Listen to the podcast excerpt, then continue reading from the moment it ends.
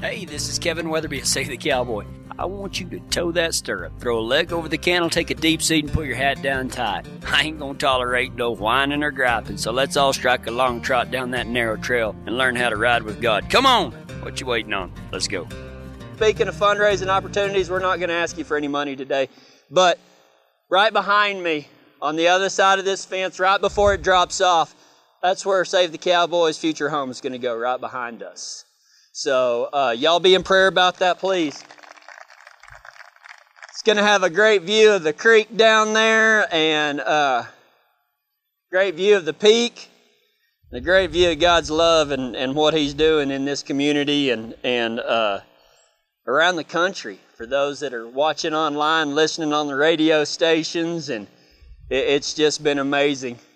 If you have your Bibles, turn with me to Matthew chapter 7. Matthew chapter 7. We've been talking about struggling. Well, why, why do we struggle? Because there's kind of like this misconception that, that whenever you come to, come to know Jesus, you start riding for the brand, whatever cliche you want to put, give your life to Him, whatever, that, that man, everything's going to get better. Well, eh, yeah, kinda, but it also gets hard. So a lot of Christians, including myself, I find myself struggling all the time and I want to go, why am I struggling? Why am I struggling? So we've been talking about this and, this is like about the fifth week that we've been talking. And, you know, th- think about what Jesus said. And in Matthew chapter 7, verse 14, the last part of it, Jesus says this The way is hard that leads to life, and those who find it are few. The way that leads to life is hard, and those that have find it are few. Now, I think that, you know, in the grand scheme of things, we got about 100 people out here, maybe a little more than that. That ain't very many compared to all the people out here in the world. So I thank God that He's brought you here today. And you may not, you, you may be here thinking, well, I don't even know why I'm here today. So and so wanted me to come. They just been saying all this stuff about Save the Cowboy. It's hot. I'm ready to go home. I promise you, you're going to be out of here in about 30 minutes if, if, if you, uh, if you absolutely have to go, it's too hot or, or whatever. But hang with us because you're here for a reason.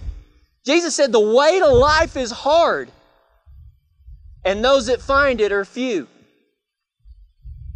There was a guy, his story is told in 2 Kings chapter 5. And in 2 Kings chapter 5, it talks about this guy. He is the general in a Syrian army. I mean, this guy's full name is probably like Gluteus Maximus Borealis or, or, or something like that. But, but the Bible calls him Naaman. I, I reckon that's how you say it. I don't know. It's like N A A M A N. You've got to be somebody special to have two A's in a row, right, Aaron? That was a joke. He didn't even laugh. He probably not even paying attention. But anyway, so this guy's name was Naaman, okay? He's a, he's a, he's a general in the Syrian army. And, and, and Naaman is, is he's got to the point where people bow down to him. I mean, there's only one fellow above him, and that's the king of Syria. And they're a pretty mighty, uh, pretty mighty army. They'd been down to Israel, and, and they'd kind of kicked, kicked their tail a little bit. As a matter of fact, Naaman in his household, he had a little Israelite servant girl that waited on him, basically a slave. Now, Naaman, he had a problem. And we'll, we'll go into that problem later. But this problem was kind of consuming him, and it was a bad problem. And, and he had gone to a bunch of people. Nobody could cure him. It was a disease that, that, that he had, and, and nobody could do anything about it. Well, this little servant girl, she said, uh, Master, she said, You know what? There's a prophet down there in Israel that can cure you. He's like, Get out of here. She's like, No, I'm serious, man. There, there's a fella down there in Israel that can, that can cure you. So he goes to the king, and I guess he asked for some time off or something. He's like, hey, man, can you give me some camels and donkeys because I need to make a trip down here. The king is all for it because, man, the king and this guy are buddies. You want to be bud- if you're the king, you want to be buddies with the guy that leads the army. So anyway, he says, you know what? I want you to go down there. I want you to see that. As a matter of fact, I'm going to write you a letter. I'm going to introduce you as my pard. This is my best buddy. I'm going to send you down there with all the money to, to pay these guys off so that they can get you cured. And, and old Naaman's like, man, I appreciate that, boss. So here they go. They get their big caravans and they get their, their chuck wagons. I, I don't know what they had. But anyway, they, they get everything and, and they start going down from Syria. left or right, I don't know. And, and they go to Israel. The first thing they do, now, now the king of Israel, he hears that they're coming. Well, when you see the king of uh, the Syria sending his main general, his head honcho, down there with all the banners waving, it's usually not good. So anyway, he's sitting there and he's all he's all kinds of squirmy and nervous. Well, Naaman comes walking up and he says, "Hey, I have a I have a, a servant girl that said you could cure me." And he's like, "What are you talking about?" And he goes, "I brought you all this gold, all this silver. I brought you everything here so that you could cure me." Well, the king, he wigs out. Man, he just starts a foaming at the mouth. He tears his tunic open. He throws dirt on his head or ashes on his head. He is all kinds of wigged out because he knows that he can't cure him and he thinks he's getting set up. He's like, well, if I can't cure him, then they're going to go back and they're going to come down here and they're going to invade us and they've already been kicking our tail. They're going to do it again and, and life is, is sorry. Well, there's a prophet named Elisha. Okay? Now, Elisha took over for Elijah. And Elisha lives in a little old house over there off Main Street, I reckon, or something like that. Well, he hears that Naaman has come to get cured of, of what's been ailing him. And so he tells the king, he's like, hey man, why are you getting all wigged out and tearing your cloak and throwing ashes on your head and everything like that? Why don't you send that fella over to me and I'll show him that there's a prophet in Israel and I'll show him that there's a God in Israel. So the king is all about this, you know, it, it boy's like, hey man, you need to go over there because if he can't do it, then nobody can do it and this ain't my fault and everything. So he says, hey man, you need to go see this man of God over here off Main Street. Over there by Powder River Hats, probably, or something. I don't know. Right, Brooke? So anyway, he goes over there and, and, and Elisha knows he's coming, right? This is a general, he's, I, I'm sure it's like a parade, you know? He's got all of his servants. He's got this gold. He's got this silver. He's got everything. And he walks up, and what does Elisha do? Elisha sends a servant out to talk to him. Elisha don't even come out and pay him no mind. So he get the servant goes out there and he says, uh, the prophet Elijah, he says that uh, you can you can get healed if you go down there and you dip yourself seven times in the Jordan River you'll be healed. He's like, wait a minute, I want to talk to him. He said, Elisha don't need to talk to you. He done told you what God told him to tell you. He's like, well, you're, you're offending me. And see, oh, Naaman gets all kinds of mad. He, he went and he's getting provided exactly what he wants. It's just not in the manner that it's happening. How many times does somebody do something or say something to us or don't say something to us and we get offended about it. Because today's message is talking about falling apart.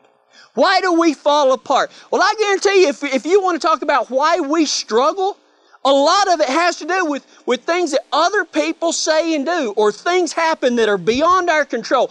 And we just wig out about it. We get offended by it. As a matter of fact, talking about getting offended by people, guy Mike Morrow down in Texas, uh, uh, I can't remember the name of his church right now, but anyway, uh, Crossbrand Cowboy Church out of Tyler, Texas, I think. Anyway, he tells a story that there was this cowboy church, and this cowboy church, man, they, they was having tons of problems. People's bickering and rah, rah, rah, rah, big old dog fight in this church. So he was going to go down there and see if he could help. So he brought in all the leadership. People are mad, and there. He said he sat there and he listened, and this side of and this side of and this side, and it kind of all boiled down to the fact that one of the elders in the church walked up to the preacher and said good morning and shook his hand, and he didn't think that the preacher shook his hand like he meant it. And this was going to be a church split. I mean, the church was divided right down the middle, and all these things are flowing and, and going, and people are getting mad because one guy says this, and the other guy's like, Man, I don't know what you're talking about. But anyway, you shouldn't have been going and saying this, and now it's escalated into this big fat deal, and it's all stupid because somebody got offended over something this big. And you know what happened? Mike said that I, he said, I was sitting there and I finally figured out what happened. And right in the middle of all this bickering, I said, let's pray. So everybody kind of stopped. He took his hat off and he goes, God, We just invite you in here right now because it says where two or more together, you're here with us. And God, we need one thing from you. We need you to help us quit acting stupid. Amen. And he put his hat on and he left. But isn't that what it was? Stupid. How many times do we get offended but because somebody doesn't say, somebody doesn't act, somebody doesn't do exactly what we want done. We lose our temper quick. We start, well, all right, all right, and we start blowing things out of proportion. And then we wonder, why is my life so difficult? Well, you know what? If everybody would just do what I wanted them to do, the way I wanted them to do it, then everything should be cool. But life doesn't go like that. Naaman has come down here to Israel with this big old fanfare, and he's supposed to go over here to this prophet, and he gets all kinds of mad because the prophet doesn't honor him by walking out, and I'm sure he wanted him to bow down. Well, Elisha could care less. So anyway, Naaman picks up all of his stuff. He's lost his temper. He's like, you know what? I'm done with this. I'm leaving. Let's go back. And I'm sure he was going to tell his best buddy, the king, about how he was slighted and all of this. There's going to be a big old war. And once again, a little servant comes in and saves the day. And they're like, uh, excuse me, boss. Can I say something? He's like, what? And this servant says this. He says, you know, if the prophet would have told you to do something big to cure you of your illness, you'd have done it.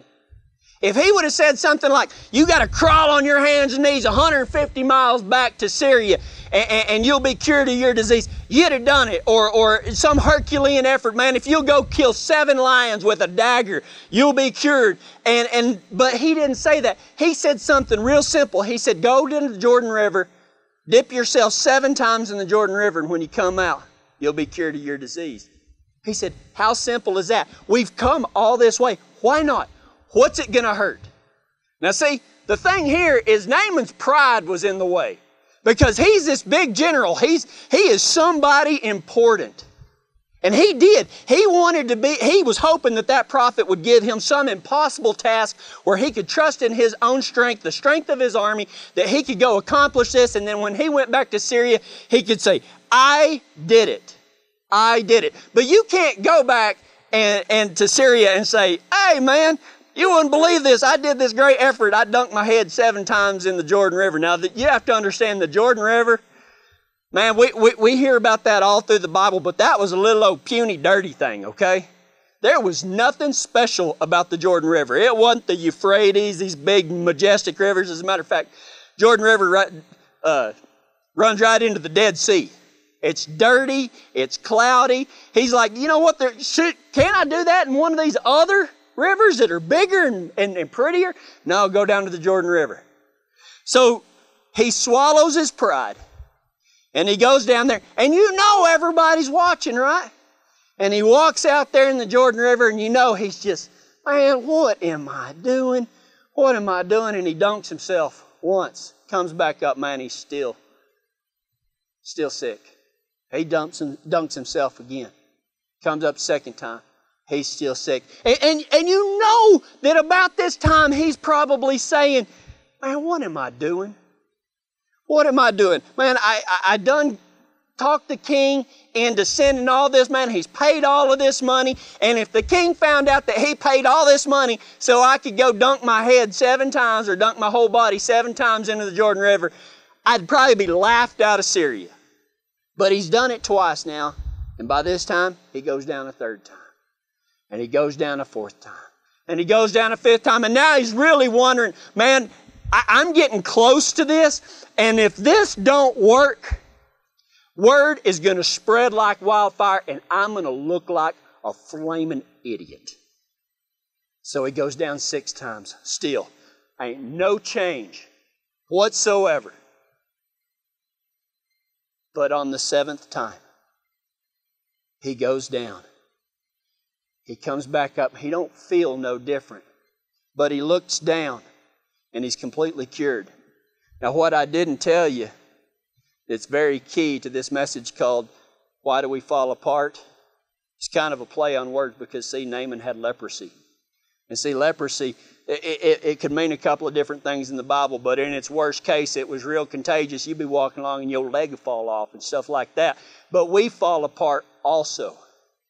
We fall apart, and there's a cure. Jesus says that this life is hard. Why do we struggle? We struggle because Jesus Himself said, The way to life is hard, and few find it. It is hard, but most of the time, the reason it's hard is because we make it hard. When Naaman come up out of that seventh time, his skin was completely clean of leprosy, like he'd never had it. Leprosy, there was no cure for it. It had to be God. He comes up out of that, he looks, of course, everybody's astonished. He gets out of there, man, he can't get dressed quick enough. He goes back to Elisha and he says, Hey, man, he said, Here's all this gold, here's all this silver for curing me. And you know what Elisha says? I don't want none of it. Take it back.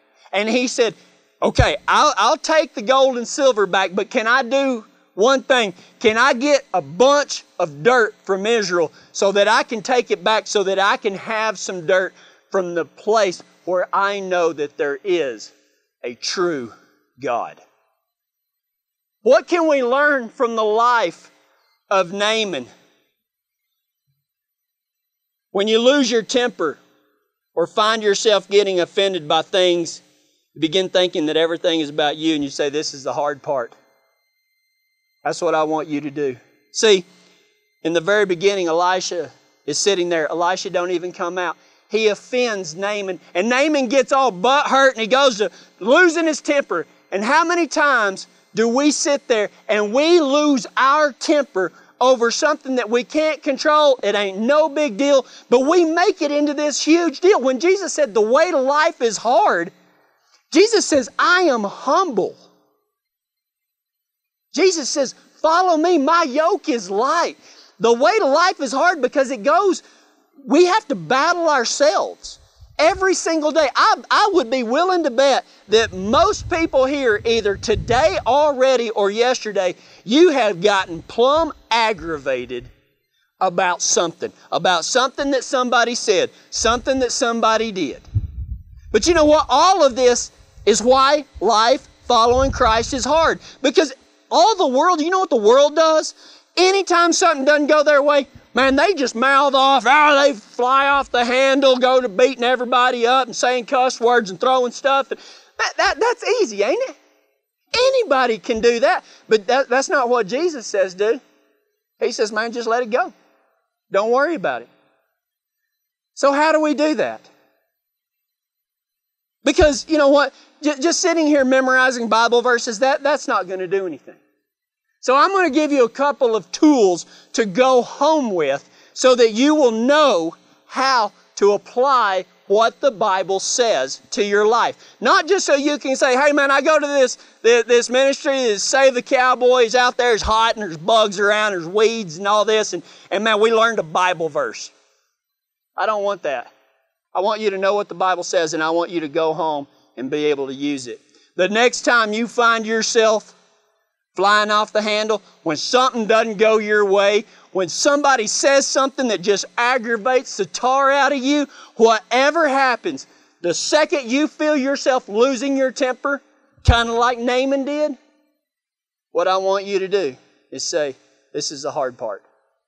And then you can remember that Jesus is in control of all of this. It doesn't matter what is happening. Don't worry about what somebody else says. It shouldn't matter.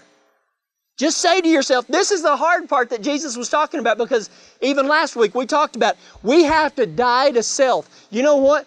Christianity is not about you and what you do, it's about Jesus and what He did. And He came so that we could have a life of peace.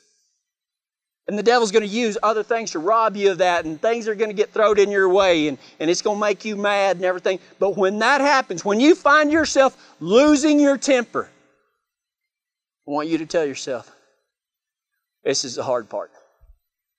This is the hard part. And then you remember what happened to Naaman when, when Elisha didn't even come out to see him and he got, he got all kinds of messed up. See, God got a plan for us. He wants to cure us of falling apart. He wants to cure us of our leprosy. And that's the second thing that I was going to tell you. Because a lot of times it may not be you falling apart, it may be your significant other falling apart. They may, you know, do something. I mean, it, it, it happens all the time. Christy watches me fall apart all the time. And this is going to be kind of a game that you can play.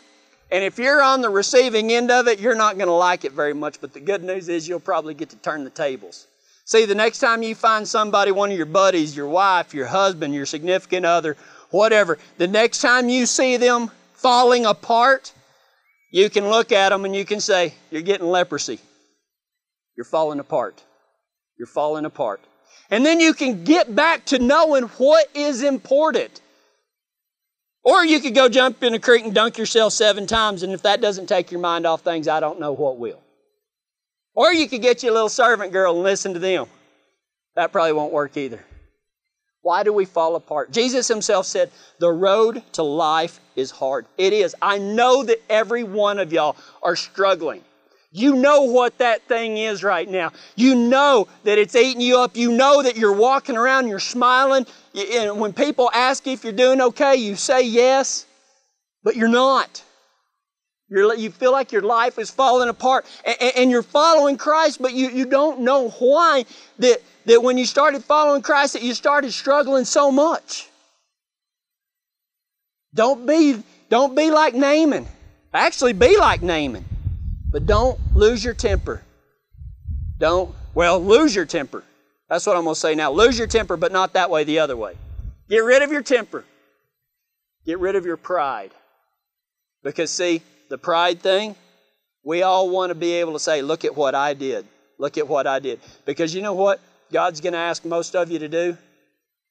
He's going to ask you, hey man, go home. Men, be leaders in your family. Love your wife so much that it makes her sick. Do whatever you have to do to show your wife how much you love them. Don't take any time for yourself. Give it all to your kiddos. Put your pride behind you. Because, see, Everybody wants that great ministry. I want to do great things for God. I want to do great things for God. But a lot of times, what He's going to ask us to do is go dunk ourselves in a river seven times. Ain't, going to seem like no big deal, but that'll change your life whenever you just put your pride behind you and you just walk off and you say, you know what? I'll do whatever God asks me to do. Well, what He's asking you to do is put that pride behind you. He's asking you to put that temper of yours in check. And if you find yourself losing your temper, all you got to say is, This is that hard part that Jesus was talking about. This is that hard part of dying to self, to knowing that it ain't about us. Now, I know a lot of you thinking, well, you know, Jesus, he, he, he overthrew the money changers and, and all of that, and he got all kinds of mad and made them whip and chase people out. Well, if you're Jesus, you can do that. If you're not, you just control your mouth and control your tongue. Okay? That's pretty simple. If you find yourself struggling and you find yourself losing your temper, you find yourself getting your pride, stumbling all over your pride and struggling, just tell yourself this is the hard part that Jesus was talking about. And if you're around somebody that's a believer and you see them struggling, just look at them and say, Man, this is your leprosy. Get rid of it. How do you get rid of it? By dying to self. By knowing that, that that's not giving a good message of Christ whenever we can be able to take things and, and just say, you know what, God, you handle that. Because if I handle it, I'm going to lose my temper. My pride's getting in the way. I know my pride gets in the way all the time. I started writing, you know, most of you know I, I write books, and I've got like five books out now, and, and all of this stuff. And people steal stuff all the time from me. I saw American Cowboy Magazine had stolen one of my quotes. And I came this close to getting mad, and then I thought, who gave it to me? I guess I stole it from God. I used it. So who am I to think that it's mine since God gave it to me? He said, You freely got, freely give. So I don't even care anymore. It creeps up every now and then. And I know that stuff's creeping up on y'all. I know that your pride, you think that somebody doesn't treat you the way that you want to be treated. And I know that, that people don't treat you the way you want to, and you want to get mad and you want to get even and you want to throw, throw something and lose your temper. Well, lose your temper, but lose it in a good way. Get rid of it. Get rid of your temper. Get rid of your pride. Lose that leprosy because that leprosy is the thing inside of us called sin that's keeping us from having that relationship with God. Get rid of it, lose it, and find that narrow trail that Jesus is talking about. And it's double hard. You can go with the world, just travel down that trail, just lose your temper, get mad, cuss people out. You can go that way if you want to. God gives you that choice. Or you can man up and turn down that other trail, that trail that's hard, that trail where you watch what you say and you watch what you do, and you don't let your pride get in the way. You put other people before you. That's the trail of life. And I pray that every single one of you is tough enough to find it. Let's go to God in prayer. Dad, I thank you for a beautiful day of learning how to ride for you. God, this trail is hard and only a few find it, but I pray today that the scales will fall from people's eyes and they can see you and hear you calling them to saddle up today. If they walk away from your call, it gets easier and easier to follow that trail that's wide and wrong. Let them give up their selfish ways and give their lives to you. Only then will they find what they've been searching for. Amen.